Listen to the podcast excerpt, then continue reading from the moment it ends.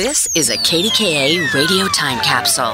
Now, the CEO and president of the Heinz History Center, Andy Masich. Considered the greatest defensive second baseman of all time, one historic swing of the bat propelled the Pirates' Bill Mazeroski into the annals of sports history. Signed by Pirates general manager Branch Rickey as a 17 year old shortstop in 1954, Mazeroski was moved to the other side of the bag after only one season of pro ball. In 1956, he made his major league debut with the Pirates and became the club's regular second baseman. Despite his defensive play, his career defining moment would come at the plate during Game 7 of the 1960 World Series against the mighty New York Yankees. With the score tied 9 9, Mazeroski led off the bottom of the ninth against Yankees pitcher Ralph Terry and belted a home run over Yogi Berra's head and the left field wall of Forbes Field to clinch the Pirates' third World Championship.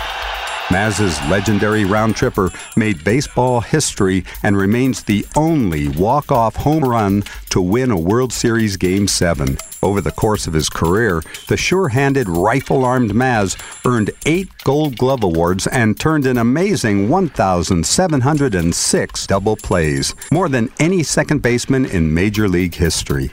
In 2001, he was elected to the Baseball Hall of Fame. Visitors can see Mazeroski's iconic uniform and bat from Game 7 of the 1960 World Series at the Western Pennsylvania Sports Museum at the Heinz History Center.